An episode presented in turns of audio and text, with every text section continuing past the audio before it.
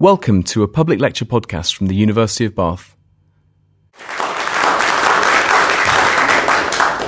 So, uh, good evening, everyone. Now, I'm not going to talk about uh, Israel or about Islamophobia or about terrorism tonight. I might mention things which are sort of related, but I'm going to talk specifically about what I've entitled Disembedded Elites. I want to make an argument about the importance of policy communications for sociology in general and actually for understanding the world at all. Uh, and I want to do that by looking at uh, a number of different sorts of policy communications and how they have changed uh, over the last 20 or 30 years. Let me um, explain a little bit about the background to such a study, and uh, I want to do that by starting with um, a well known sociological book, The Power Elite and everyone has to use the uh, photograph of C. Wright Mills on his motorbike. You can't use any other kind of photograph. Uh, where C. Wright Mills diagnosed the interpenetration of three networks of power political, economic, and military. Now, one can say a lot, lot of things about that book, uh, and I've given you a little quote from it there. Um, and one can criticise what he wrote or uh, update it or uh, talk about whether he was right to uh, propose that the military were so important or whether one should have focused more on class. There's a whole big debate about that. But one can't uh, debate really the, the, the, seminal importance of this book for the whole sociology and in particular for sociologists who are interested in power and how it is distributed or not through the society. It's been a, a very influential book, but it's waxed and waned in terms of its influence. If you look at the citations of it uh, down the, the decades, you can see that citations doubled between 1965 and 69 and 1774, but then it was another 20 years following the kind of explosion of radical sociology of the early uh, 70s before it was became something you would cite routinely again. And this is uh, when, when we get past the, the phase of uh, what was even called sometimes insurgent sociology, uh, uh, as you can see from the, the covers of the famous journal Insurgent Sociologist, now known as Critical Sociology. So it's waxed and waned, it's beca- it went out of fashion, um, and I think we, one can argue it's become more fashionable now again, but only a little more fashionable. And, and I think we, what, what, we might think about if we're interested in power is thinking back to Mills and the legacy that he leaves for an engagement uh, with the way in which power shapes our society. Now, to leap forward several decades, I want to start my talk really by talking about um, a recent study. Uh, I'm, kind of, I'm kind of skipping over the entire history of power structure research, which I'm sure you'll forgive, to, take to, to go to this study from 2011, published in PLOS One. And I've given you some quotes here from a summary of the paper rather than from the paper itself. And that's where this um, image comes from, which was on the press release for the lecture. Uh, this image is based on the analysis in the paper by the um, business scientists from Swiss Fed- the Swiss Federal Institute of Technology in Zurich. And they p- performed uh, an analysis of um, 43,060 transnational corporations and their links with each other, and they're not, not just through board interlocks, as you would expect with power structure research, but also in terms of shareholding uh, links. And they, they've shown in their paper Can discuss it. Uh, the way in which 295 of the transnational corporations control 38% of the total operating revenue of 43,060 TNCs worldwide.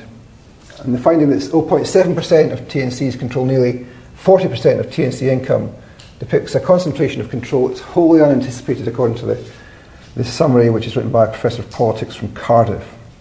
Now, I, I don't want to go to the stake over the data in this paper. It's pretty good, it seems to me, but I'm not a big data person. Uh, but nevertheless, I think what we need to, to do in relation to this kind of uh, analysis is to look at what that tells us about the changing pattern of corporate co- control and compare that with what, what Mills was talking about um, all those years ago. So that, that, that process, which uh, many, many sociologists and um, political scientists have looked at, the process of globalization, process of corporate integration, uh, undeniably happened. We can think about what the significance of that is, but undeniably that's happened in the last uh, 20 or 30 years. And uh, Hugh Compston, uh, who I'm quoting here, goes on to talk about the core dominance of TNCs in general, leading to the, the development of a distinctive core policy views that have become the orthodoxy in mainstream business organisations. And this is a theme I'm going to come back to at the end of the lecture, uh, assuming Ian doesn't tell me I've got to stop too soon. A global corporate establishment that is not formally organised but does have shared policy views, spokespeople, the business organisations dominated by core TNCs, and given their shared policy views, quite possibly, he says, a tendency to take concerted action in relation to governments and other public authorities. Now, he's given a small conjecture there because it's not based on that paper that he's, he's uh, discussing. I would say a little bit about uh, the tendency to take concerted action uh, in the course of the rest of the talk. So I, want to, to start with that as the, as the, the frame, that there's a, a much more integrated network of corporate control than there was in, in Mills's time. I want to go back then to before Mills's time and talk about this is where someone said today in the department, are you here? About disemboweled uh, elites. I'm not talking about disemboweled elites, but disembedded elites. So, disembedded refers to the degree of separation between the economy and other social institutions. In modern capitalist economies, this is a quote from Craig Calhoun, uh, modern capitalist economies were said to be disembedded and thus to be interpretable in terms of market rationality. Pre modern economies are embedded in other social institutions and subject to other logics of reciprocity or redistribution. Now, this is a, an argument made by Polanyi, Polanyi in 1944, and a book um, published just before the end of the Second World War, and ignored at the time, but became a reference point for much um, sociological writing, but also for economic history and uh, uh, a certain strand of economic writing. And this is how Polanyi puts it himself. He talks about the rise of the market meaning no less than the running of society as an adjunct to the market. Instead of the economy being embedded in social relations, social relations are embedded in the economic system. This is the meaning of the familiar assertion that a market economy can function only in a market society. Now, I think there's much to be learned from Polanyi, and, Polanyi, and uh, obviously there's a lot of discussion about his work. Most of it uh, takes place at the level of, of social relations. So um, uh, people will talk about the way in which the economy is, is embedded or disembedded. And I, I, I, don't want to do that. I'm not criticizing that, but I don't want to do that. Instead, I want to examine uh, the question of disembedding at the level not just of social relations, but at the level of individuals and groups within social relations. to think about the extent to which elites themselves can be disembedded from uh, the political system and re-embedded in the economic system. So I'm, I'm, saying we can think about the disembedding of economic and political elites from the organised compromise of social democracy, uh, roughly up until 1979, 1980, as we all know, and the re-embedding in institutions of market governance, which are created uh, as a result of the transformation from social democracy to what came after it. And what came after it uh, is, of course, neoliberalism. This has been described, I think, very well by Janine uh, Wedel in her book Shadow Elite. Uh, very interesting book. Uh, Janine's work starts off, she's an anthropologist, started off doing work in the Eastern Bloc before the wall comes down and then after in, in the uh, transformation or restoration of capitalism uh, in the East, depending on your point of view, whether you believe in a degenerated worker state or whatever that was. And she talks about the creation of a shadow elite who are distant from the formal mechanisms of political accountability in liberal democracy. She doesn't really um, conceive of this as being something to do with neoliberalism, but I think one can argue that it should be put in that kind of frame. So she talks about the ways in which uh, leading figures in the power elite uh, slip the noose or slip from uh, traditional conceptions of uh, accountability, and they, they, they have so many roles that they, they cycle through um, uh, that it's impossible for the system, uh, traditional liberal democratic system, to start to keep, to, to keep monitoring and uh, an eye on what kinds of relationships they've got. Because manoeuvrings are beyond the traditional mechanisms of accountability. They play multiple overlapping, not fully disclosed roles. They have people. They have their people and work themselves individually as government advisors, think tankers, consultants to business, they appear in the media. It's very difficult to know who exactly they represent. So, pretty good representation, I think, of, of quite a lot of public life now. And she, she talks in particular in the book about uh, the neocons, the cabal who helped to take us to war in Iraq.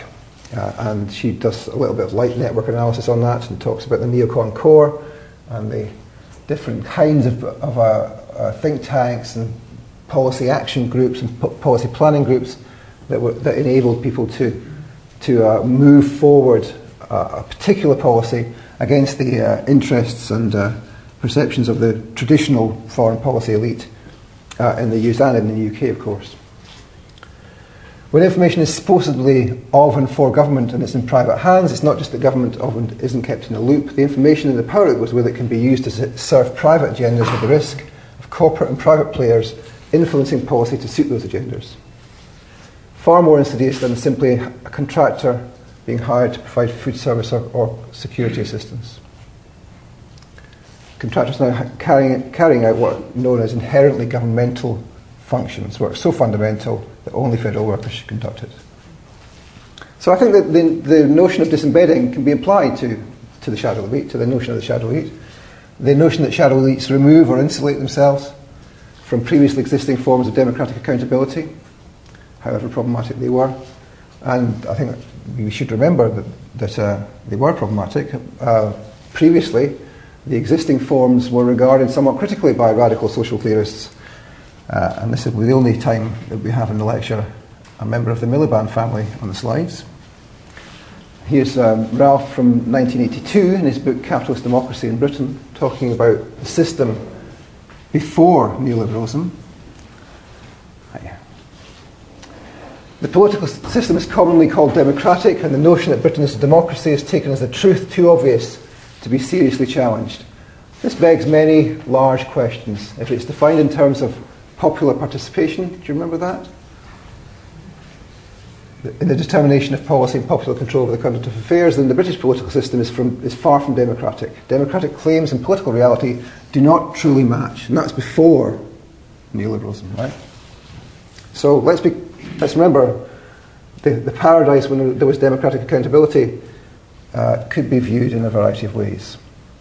Neoliberalism, I think this is a, as good a definition as any of neoliberalism, the doctrine that market exchange is an ethic in itself capable of acting as a guide for all human action. I think it's a good definition because it says that neoliberalism is a set of ideas. It's not a set of practices.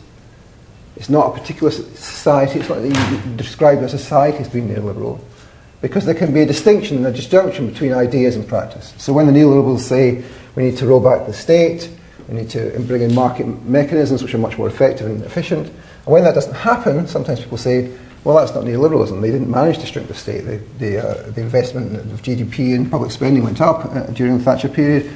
Well, you, you remind, we remind ourselves, neoliberalism is an ideology which, which, which pursues a particular set of policies which have, which have a relationship to interests, not just transparently to some kind of economic analysis which might be or might not be correct. So we can talk about actually existing neoliberalism, what neoliberalism is in practice on the ground, but neoliberalism itself is a doctrine, a doctrine that market exchange in itself is capable of acting as a guide for all human action. It fosters an ongoing process of transformation which disembeds policy networks from politics and reconfigures them, creating new relationships between the state, the public, and private interests. A process which we've, I think, uh, I, would, I, would, certainly argue, seen uh, in spades in, in the UK in the last 40 years. It leads to a decline in political participation, convergence of parties towards the market, the increased role of corporations directly in policy and think tanks and lobbyists, the policy intermediaries that, that arise as a result, and to, to enable the process. In a fra- phrase, the disembedding of the power elite. It leads to an enhanced role for corporate political agency. It's a political project of uh, corporate agency. It's the move, as some have said, to post democracy or to market driven politics. Consistent, I would argue, all with the notion of disembedding of elites. And I want to talk about this uh, in relation to three areas of policy communications. I could have talked about other areas, no doubt you might have wanted me to, But I'm going to talk about these three areas of policy communications as being areas of disembedding. And I want to just to, to, share with you some stuff on this uh, uh, to, make the, to try and make the argument that this, this shows disembedding processes at work. And we're going to go through these um, in order. Lobbying. Now, people know what lobbying is, I guess, but it's not a really very clear term. It's, it's even, there's even some dispute, although uh, not real dispute, over where the term comes from, which lobby we're talking about. Was it the hotel in Washington, D.C.? Is it the lobby in the House of Commons? But lobbying is the attempt, I would say, by, uh, by organised interests to influence policy and decision making of government and other similar institutions. It flourishes in liberal democratic systems, operating forms of representative democracy in certain historical conditions. So people say it's like, the, it's like the, the sociological thesis of modernisation. That lobbying's always there, or it's something which always happens. Well, it's not. Lobbying only exists in particular places at particular times for particular reasons. There was no lobbying industry to speak of before neoliberalism. There was some lobbying consultancies, and you can, and if you want, you can go back and look at the whole history of it in, in uh, a century spin, where we look back at the genesis of lobbying in the PR industry back in the early 20th century. But lobbying does not and could not flourish in systems operating the principles of direct democracy, where political decisions are taken by the populace. Lobbying can't exert an effort because it's, it, it's about exerting direct influence on decision makers, bypassing processes of formal democracy. Uh, and you can see in that way that's partly about disembedding of the policy process. Let me say a little bit about communications. Communication is core to lobbying. A, lobbying is a process of policy communication, not just a process of policy.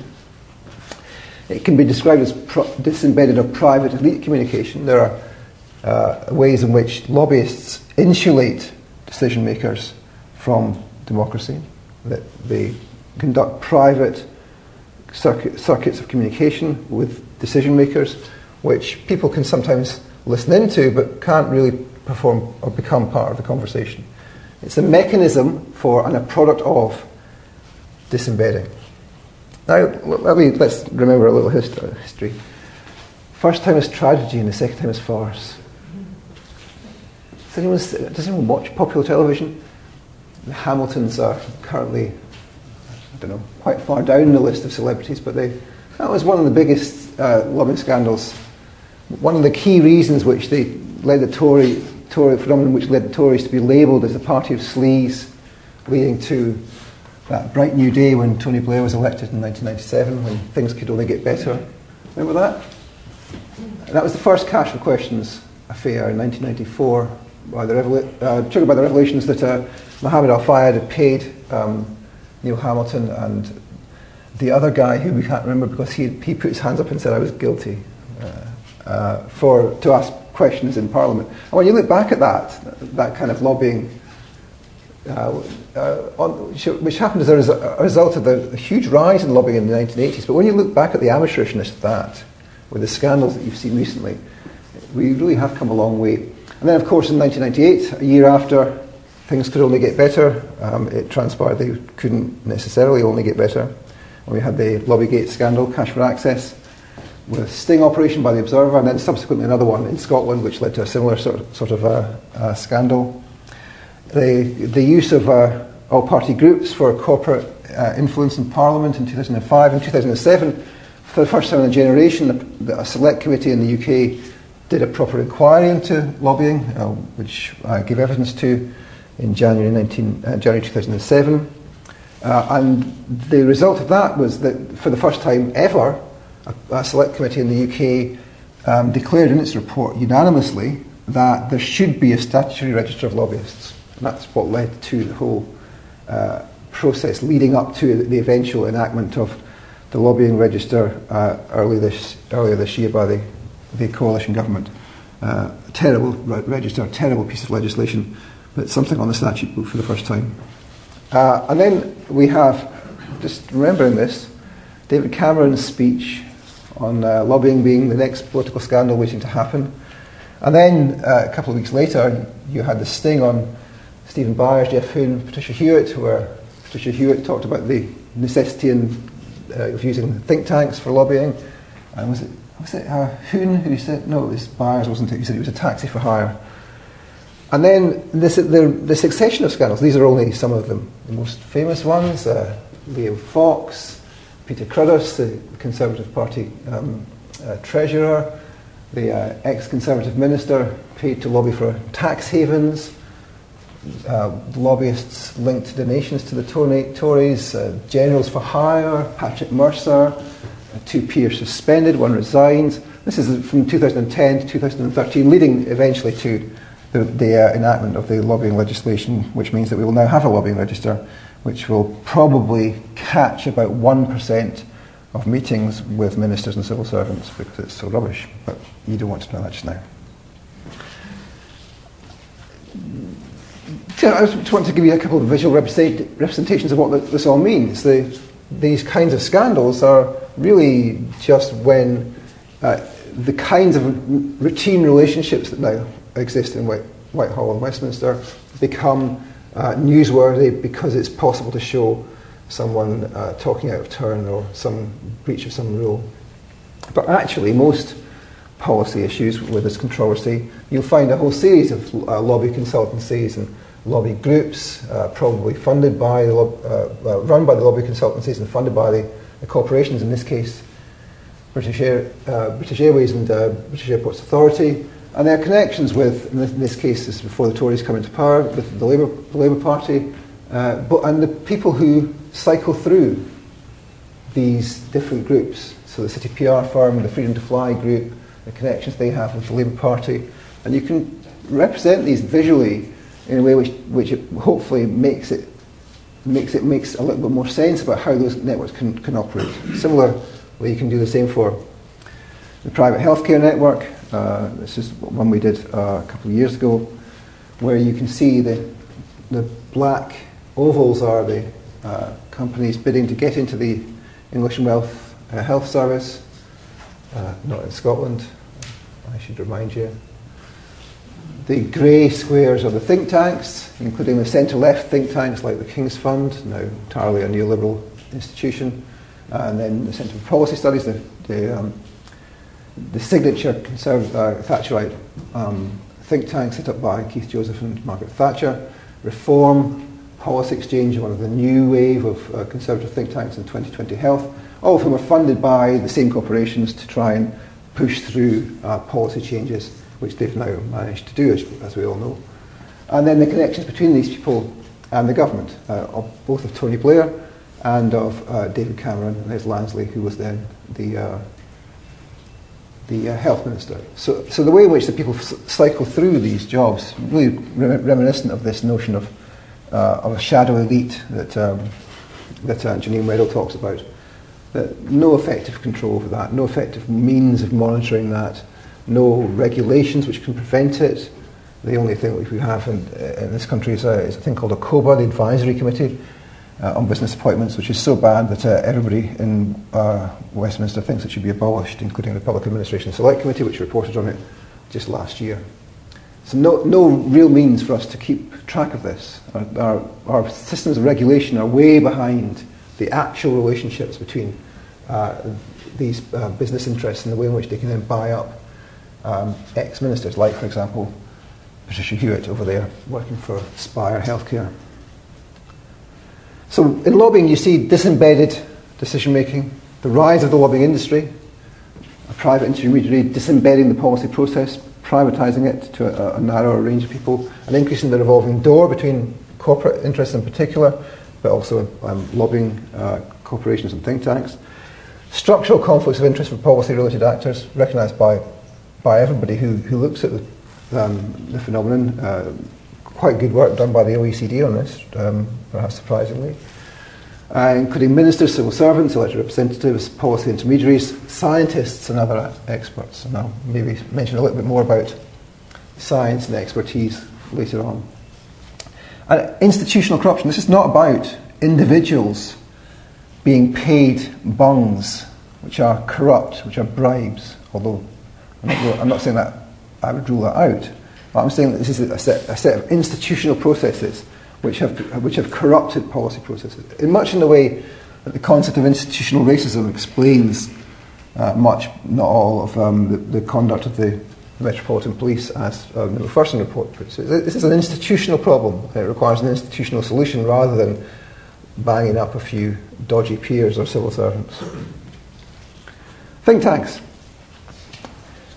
I give you this rather dry stuff from political science, from uh, Diane Stone, because Diane Stone, perhaps the doyen of uh, think tank studies in political science, but uh, this is a quite reasonably recent article where she talks about the three things that think tanks are supposed to do. They're supposed to act as bridges to build policy, they're supposed to serve the public interest, and they're supposed to be uh, disinterested research institutes, not political part- partisans or lobbyists. And she goes on to talk in, in the quote there about that not really being the case, that think tanks engage in many activities that substantially diminish, diminish the validity of these discourses. Now, caveat, think tanks aren't the same everywhere. There are left-wing think tanks, even in this country. Uh, the way in which think tanks are funded varies by country. In Germany, for example, um, political parties are levied, um, so you have um, think tanks which are not just centre-left, but actual left think tanks. So uh, it's not the same everywhere. But nevertheless, we do see um, uh, a structural change in the way in which uh, think tanks, in, uh, a rise in the number of think tanks, an increase in the number, the amount of money being put into think tanks from conservative foundations and businesses. And uh, as a result, I think what you see is the, the privatization of policy making away from the traditional sources of policy advice, which might include he says laughingly, us, academics, and to, towards the, the controlling of policy dis- discussion and debate uh, in privately funded uh, enclaves.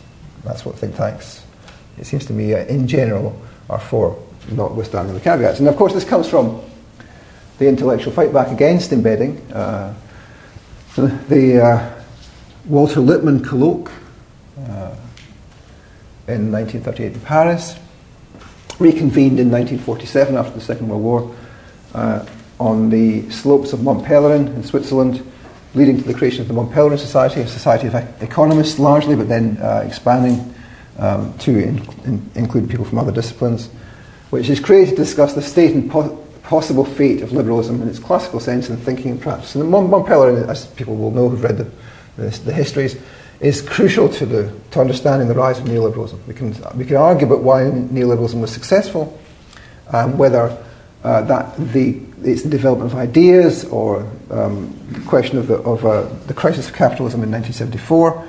Uh, I don't want to get into that, but, but nevertheless, uh, whatever you, view you take of that, the Mont Pelerin Society is a, a, a crucial part of that process, which results in the end in the capture of state power um, uh, in Chile first, but then in, uh, in the UK and the US in 1780. Uh, led, of course, by Friedrich von Hayek, who declared we must make the building of a free society once more an intellectual adventure, a deed of courage. And of course, it's, well, everyone knows this, right? He, the strategy was not to convince the public, but to convince the intellectuals who were perceived as being won over by socialism. Certainly, Fabianism was popular. Uh, in, under social democracy. Once the more active part of intellectuals have been converted to a set of beliefs, the process by which these become generally accepted is almost automatic and irresistible. Now, we can query whether that's true or not, I don't think it is, but that's what his idea was. And the process, of course, for doing that was you set up think tanks. He met, the, uh, he met Anthony Fisher, who uh, was a uh, battery farmer, as you'll no doubt know battery farm. He int- introduced battery farming of chickens uh, from the US. Uh, he wanted to stand for the Conservative Party. Famously met Hayek, and Hayek said, "No, no, we do it through the intellectuals. We will set up think tanks." And he then, of course, uh, decided that his role, declared his role would be to litter the world with free market think tanks. And that's what he did. He set up the Atlas. Well, I don't need to tell you that story, right? And here's one example of that, just one example, is the Stockholm Network set up by, um, by um, Rick Nye uh, on the right there, and by Helen Disney at the bottom there. Promotes market oriented reform. It's linked to the US Heritage Foundation, funded by Pfizer, the pharmaceutical company, one of the key funders. Uh, in places they talk about themselves being anarcho-capitalists and uh, they, that we should kill all politicians. Not every place they don't say that, to be fair. And they adopt also the language and interests of corporate donors, and that's led to them falling out with some of their members. And when I say it's a, a network, it's actually a company which is also a think tank, which also is a network of think tanks. Uh, has a, uh, a number of different members, uh, including uh, someone who worked there was Susie Squire of the Stockholm Network. This is her dancing at the Capitalist Ball in Brussels in 2007, later joined the Taxpayers Alliance, the Conservative Party, and she's now Director of Communications of the Conservative Party. Uh, uh, Ball is a tremendous occasion, you should try and go.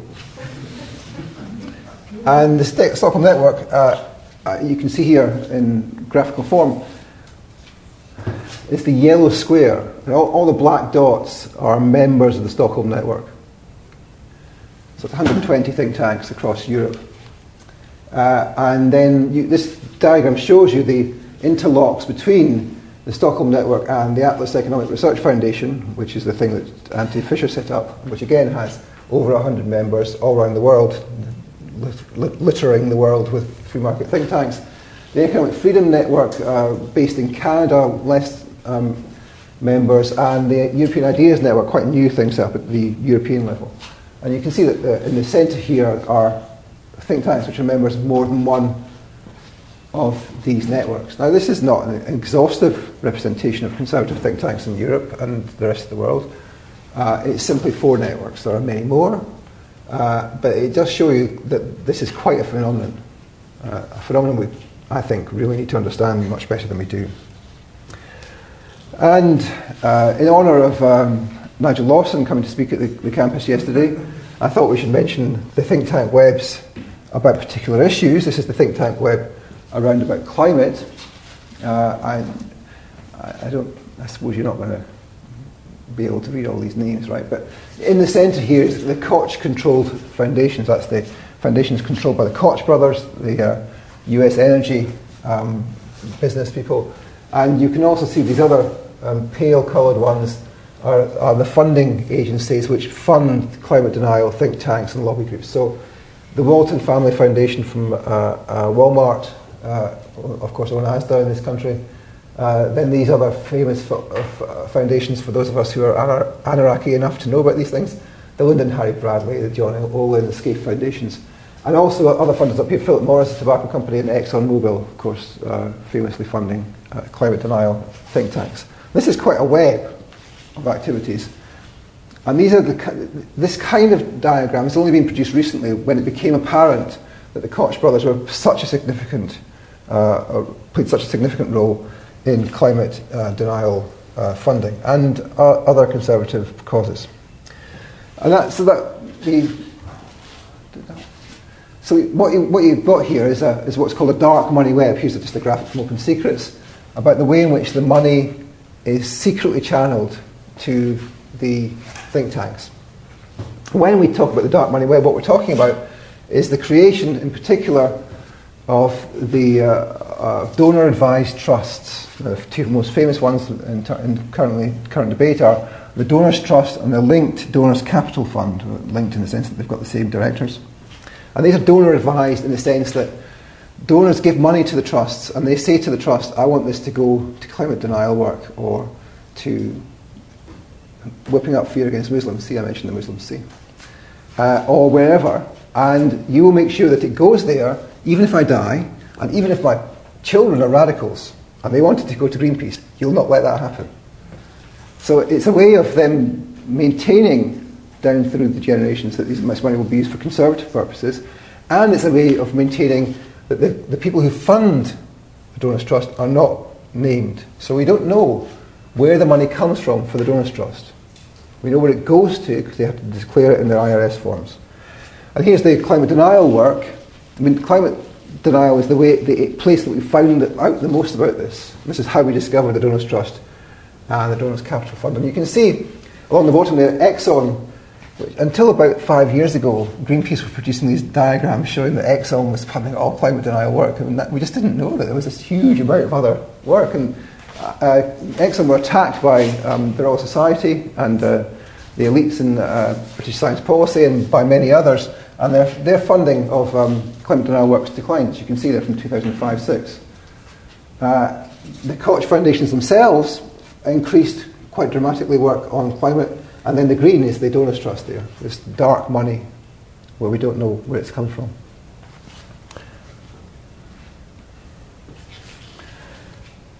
Now, dark money in the UK, I, I just want to spend a little bit of time on this because it's been annoying me recently. The IEA, one, one of the first think tanks in the UK, created as a result of Hayek and the Mont Pelerin Society, 1955. Of course, it, we, we know now, due to Anna and Gary's work and everyone else over there, they've taken money from the tobacco industry since 1963. They've also had, in the last, between 2004 and 2010, $215,000 from the Donors Trust. Don't know where that comes from. We don't know if that's for climate work or for other things. Could be either. But we also know that this is data I just found recently. Uh, that the, cha- the, Charity Commission in the UK shows that the Garfield Weston Foundation gave £100,000 to the, to the IEA, and the uh, MJC Stone Charitable Trust gave them £50,000 between 2004 and 2011. Now we know that from Charity Commission records. And if you, in case you want to know, this, this is food money and sugar money, right? Uh, uh, it's not clear what it's for, because although we know that money's gone, we don't know what projects it's for, or if it's membership fees or what, uh, because the uh, IEA has a policy of what it calls donor confidentiality. Among the other donors is, uh, I thought Graham would like this, it's the Institute for Policy Research, not the one at Bath which is a conservative foundation which is very obscure. No one's ever heard of it. It's described some places as a think tank, but it's not a think tank. It's a means for cycling dark money in the UK. Uh, there's, more, there's more than just the IPR, there's others. In this particular case, um, it acts like the Donors Trust because it, although you can tell where the money goes, this is what this table shows, you can't tell where the money comes from. It doesn't re- reveal that information. So sometimes what we find, when you check back through the Charity Commission records that sometimes, for example, the, the, Gary, the Garfield Weston Foundation also gives money to the IPR, which then is given to other think tanks.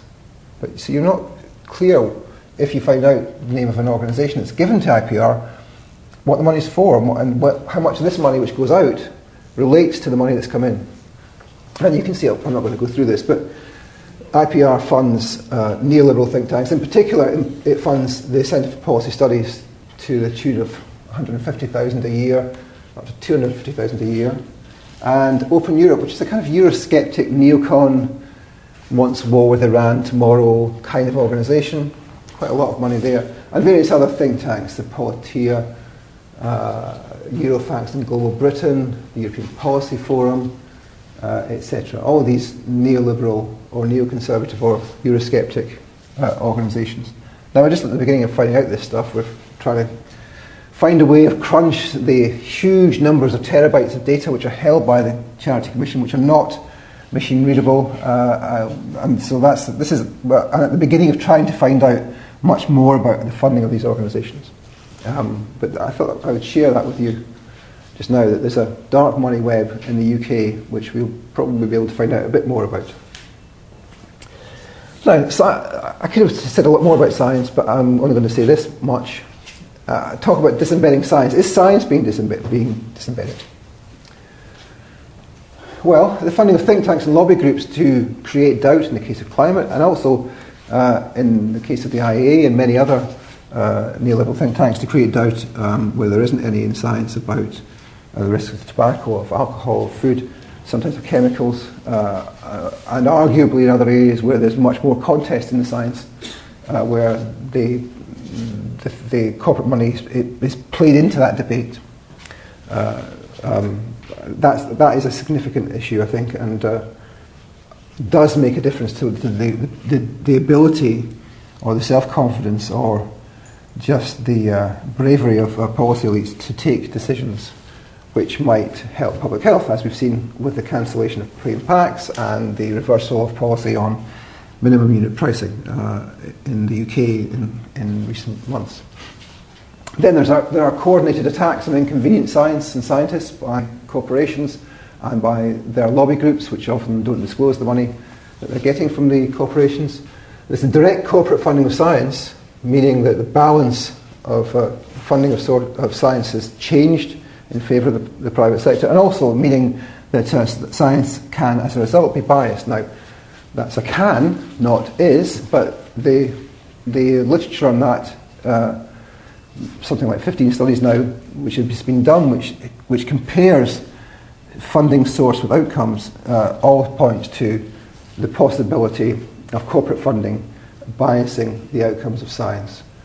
And of course, the, the scientific studies which are done by corporations which don't come up with the desired, desired results sometimes are not published. And there's a big campaign in relation especially to randomized control trials and, and um, uh, pharmaceuticals to get all those trials registered. They're not still. And then there's the privatization of science. I give you here. This is the New, New York Times from three days ago. Billionaires with big ideas of privatizing American science. Now you don't have to go along with all that, but the, these, the, these are this is part of the, the, the, uh, the sort of evidence that one would use to, to ask questions about whether science is being disembedded. And the last one, I can't go without mentioning Christopher Snowdon, the head of lifestyle economics uh, at the Institute for Economic Affairs, who wrote this uh, frankly dishonest pamphlet on sock puppets, talking about the ways in which uh, environmental groups and health pressure groups, and indeed academic departments like the Department of Health here at Bath, are funded by uh, uh, governments uh, to lobby government for policies which are, which are regarded by the IEA as being contrary to the market ethos that we should be pursuing. So, and again, another means for disembedding science, I would say. Okay, so think tanks can and do have concrete influences on policy. They're channels of communication for corporations and for state private networks, directly funded by the corporate sector, vehicles for displacing embedded institutions of knowledge production, such as higher education and science. I think that's the, cru- the most crucial concrete impact of think tanks, regardless of the particular things that particular think tanks do, and indeed, regardless of, of whether it's sometimes the case that think tanks produce decent research, which I'm sure they do sometimes. I can tell you things times when they haven't. Now, the last thing is policy planning organisations. Have I, have I got much more time? Good. Right, I, I was hoping that uh, this guy would be here tonight. He's not. He lives in Bristol. He's an authority on all things Bilderberg. This is um, the Bilderberg Group. Has everyone heard about the Bilderberg? Has everyone heard of the Bilderberg Group? Anyone who's not heard of it? Yeah, really? Okay. Bilderberg Group, one of the um, it's a kind of conspiracy theorist wet dream, is the Bilderberg Group. This is a, these are the secret meetings to shape the world, as the Daily Mirror has it there. Uh, which has been going on since 1954. It's, a, it's an elite policy planning group, essentially, of which there are a number, I'll talk more about others later. And it's, it's the, thing about the Bilderberg Group is that, uh, that uh, it's real. It it's, a, it's, a, real organisation which meets regularly, which has uh, members of the elite in politics and economics uh, and in the media uh, go along to it. And it's, a, it's about trying to come to some kind of consensus, uh, elite consensus on structural issues facing mainly Europe and the US too. It's not, it's not the lizards who are supposed to be taking over the world, right? It's not actually the conspiracy. It's now become much more uh, public. It's now got a website for the first time in the last couple of years. Uh, it now admits where its meetings are going to be. Um, but it's just one of a number of elite policy planning groups which are important in both uh, encouraging elite unity and brokering disagreements, uh, and in taking decisions which can then be um, uh, passed back through uh, other elite networks. Another one is the World Economic Forum, I guess much more widely known, much more important now than Bilderberg. Uh, came out of the Trilateral Commission, which you, again you might have heard of, uh, and which meets every year in Davos uh, has a, it's currently limited its me- membership to a thousand of the foremost global enterprises. A really a very large organisation, run by a guy who used to be a professor of journalism at Connie's Place, City University uh, in London, uh, Adrian, uh, who I know, strangely. Uh, and it's it invites a variegated range of globalist elites, including members of the scientific community, academics, media leaders, public figures, and various NGOs. Uh, some NGOs go along, and actually, uh, did I say celebrities as well? Uh, lots of politicians. There's uh, good old Ted Heath there, Merkel, Cameron, etc. Politicians are always there, prominently and publicly.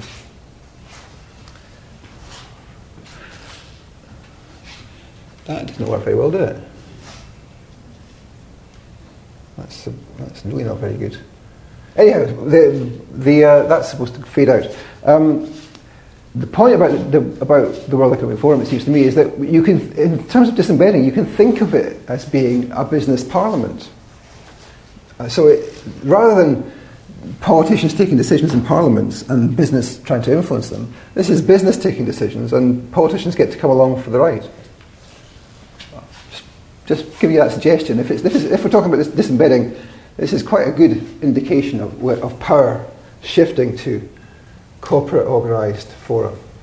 And of course, here's the celebrity uh, faction of the disembedded elites Brangelina and Sharon and.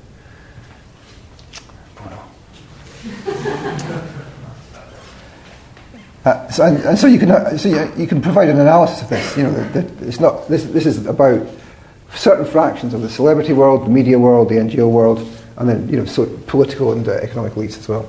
Here are the main transnational policy planning groups. Uh, we've mentioned the World Economic Forum and uh, we've mentioned Bilderberg, but also the, the, Global Compact at the UN, the ERT, the European Roundtable of Industrialists, limited to 30 uh, CEOs of the European companies, the Transatlantic Business Dialogue, again, a limited number of uh, CEOs from half from the, from the EU and half from the US. Trilateral Commission, the International Chamber of Commerce, set up in 1919, one of the oldest transnational organisations etc. These are organisations which are susceptible to analysis. We know who their members are, we can track how they change, we know sometimes a little bit about their budgets, although most of them don't reveal them. Uh, and you can, prov- you can start to do analysis on such things, you know, real analysis. And here's uh, Bill Carroll's work, uh, who, who does a lot of work on uh, board interlocks, but also has done lots of work on the interlock between board interlocks and transnational policy interlocks. And his most recent work shows this is from 1996, the data. Political planning uh, organisations here three times more likely to link corporate to corporations than the corporations are to link to themselves. So, as you can see there, and the, li- the line, of course, the dark, darker the line, more links to Europe and North America, Japan not, not quite, most links to these global policy planning groups. And the data changes to 2006, where the concentration uh, policy planning groups 30556 to 3.44. So that's an average of three and a half connections between the, the corporations and the policy planning uh, groups. So you can see that there's a, there's a propensity statistically for policy, the global policy planning groups to link together the transnational corporations. And this is what they say. So it brings us back to the point I was raising at the beginning about the, the uh, connections between the corporations and the, the possibility that they might engage together in concerted action. What stands out is a two orders of magnitude gap between the integration of policy boards with each other and the integration of the most cohesive regional set, segment of corporate boards, which is in Europe. In 2006, the 11 policy boards shared an average of nearly 3.5 members. In the same year, European corporate boards shared a mean of 0.0362 members. So, in this sense, the policy board network provides a hard core of politically active and socially cohesive cadre to the global corporate elite. This hard core is primarily active within, Euro- within European corporate capitalism. Okay, so we, we can show at that kind of level that there is a concentration of interlocks, and I, what I've been talking about for the rest of the lecture really is a concrete illustration of how that works its way down in relation to particular issues and particular sorts of policy communications. Okay, so I, am going to move towards the end now and talk about lobbying think tanks and elite policy planning groups, all showing mis- unmistakable signs of processes of disembedding. Um, the market replacing policy. Politics has been replacing politics for the last 20 years or so. It's a key site of power. The political system is now increasingly a part of the market. And I say that in terms of decision, where decisions are taken, but also in the sense that the market is able to run parts of the political system directly. Citizens increasingly excluded from meaningful involvement, and processes of re-embedding will be required if social interests are to be reasserted come the glorious day. Eh? Research agenda. We need a determined research effort in this area. And there's a huge amount of work to be done. It's difficult to, di- to get some of the data. These organisations are deliberately opaque about where they get their money and what they do. But we can find that data by investigative research, by using the tobacco archives, by using a whole variety of other means. We need to do case studies and focus on particular industries and particular domains, such as, for example, science, and the development of policy solutions to guard the evidence base from corruption by disembedding processes. Uh, I mean that in two ways. One, the, the creation of transparency regimes which are capable of monitoring and enforcing transparency regulations at, at all levels. So that's lobbying transparency, transparency of charities and foundations, uh, transparency in science in terms of conflict of interest rules, etc., but also in terms of policy solutions which would put back the control of policy and politics with the people of the country, to some extent at least. Move back in that direction. That, that's a tricky and long road, but, but, we can help to come up with those policy solutions uh, and to try and uh, help with the process of, of re embedding. Otherwise, we are kind of finished, right? Thank you.